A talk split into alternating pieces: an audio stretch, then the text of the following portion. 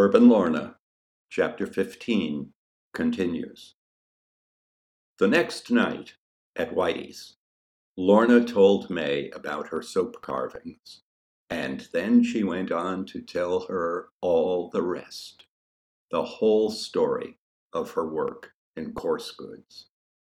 They were facing each other, sitting in a wooden booth, one of several along the wall opposite the bar.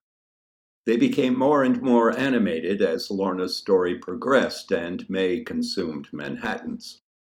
At last, Lorna said, "I'll bet you think I'm making this up." She leaned across the table and looked hard at May. "Don't you?" she asked. May wasn't sure what she thought. "Well," she said, pausing with her glass raised, "I'm not sure what I think. You might be making it up. It's a delicious idea, but it isn't something I'd expect you to do. You have always seemed, to me, a little, prim." She giggled. Lorna smiled at her, but didn't speak. May couldn't decide whether Lorna was pulling her leg or not. "Oh, I don't know. It's a wonderful thought," she said.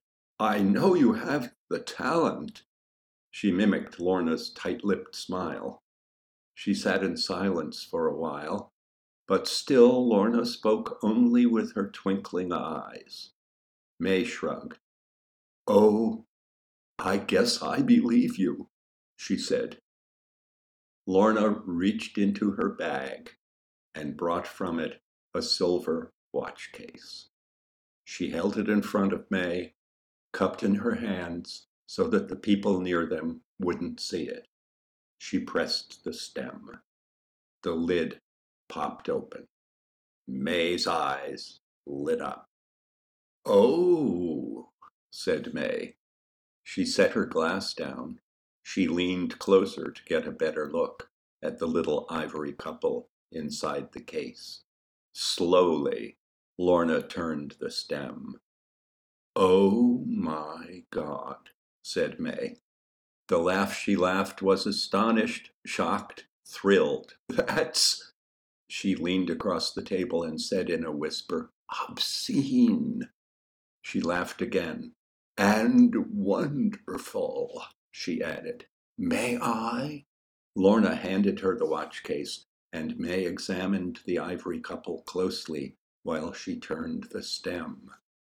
"I don't want to brag," said Lorna, "but I hope you'll notice the workmanship." "Oh, I am," said May. "I certainly am noticing the workmanship." More laughter. "My goodness," said May. "Where do you get your ideas? I mean, this seems quite, advanced. Do you and Herb, do this sort of thing?" "Now and then," said Lorna. A thought struck her, and she voiced it without considering whether she ought to. "Not for a while, though." "You don't mean that you have other models?" "Oh, no. I just meant that we don't—" "Yes," said May. She sighed. "Well, none of us drinks champagne as often as we'd like either." "Anyway," said Lorna, "most of the ideas aren't mine. Most of the movements, the routines—" "Oh, hardly routine." "Well, I get models." May raised her eyebrows. "Not that kind. Little stick figures, made of wire, with all the gears and all of that, the works. I get them from my Uncle Luther." "My goodness, that man's an inspiration for us all. How old is the randy geezer?" "He doesn't make them up. I don't know who does, to tell you the truth." "Well, if it's a man, it's a man I'd like to meet," said May. They fell into such loud and raucous laughter that May had to hide the watch case beneath the table, since they had attracted the attention of everyone around them.